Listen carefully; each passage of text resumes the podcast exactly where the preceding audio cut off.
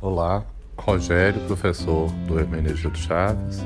Hoje a gente vai falar de festa junina.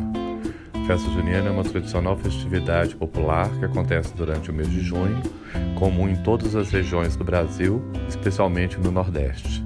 Trazida para o Brasil por influência dos portugueses no período da colonização, assim como outras tradições no século XVI.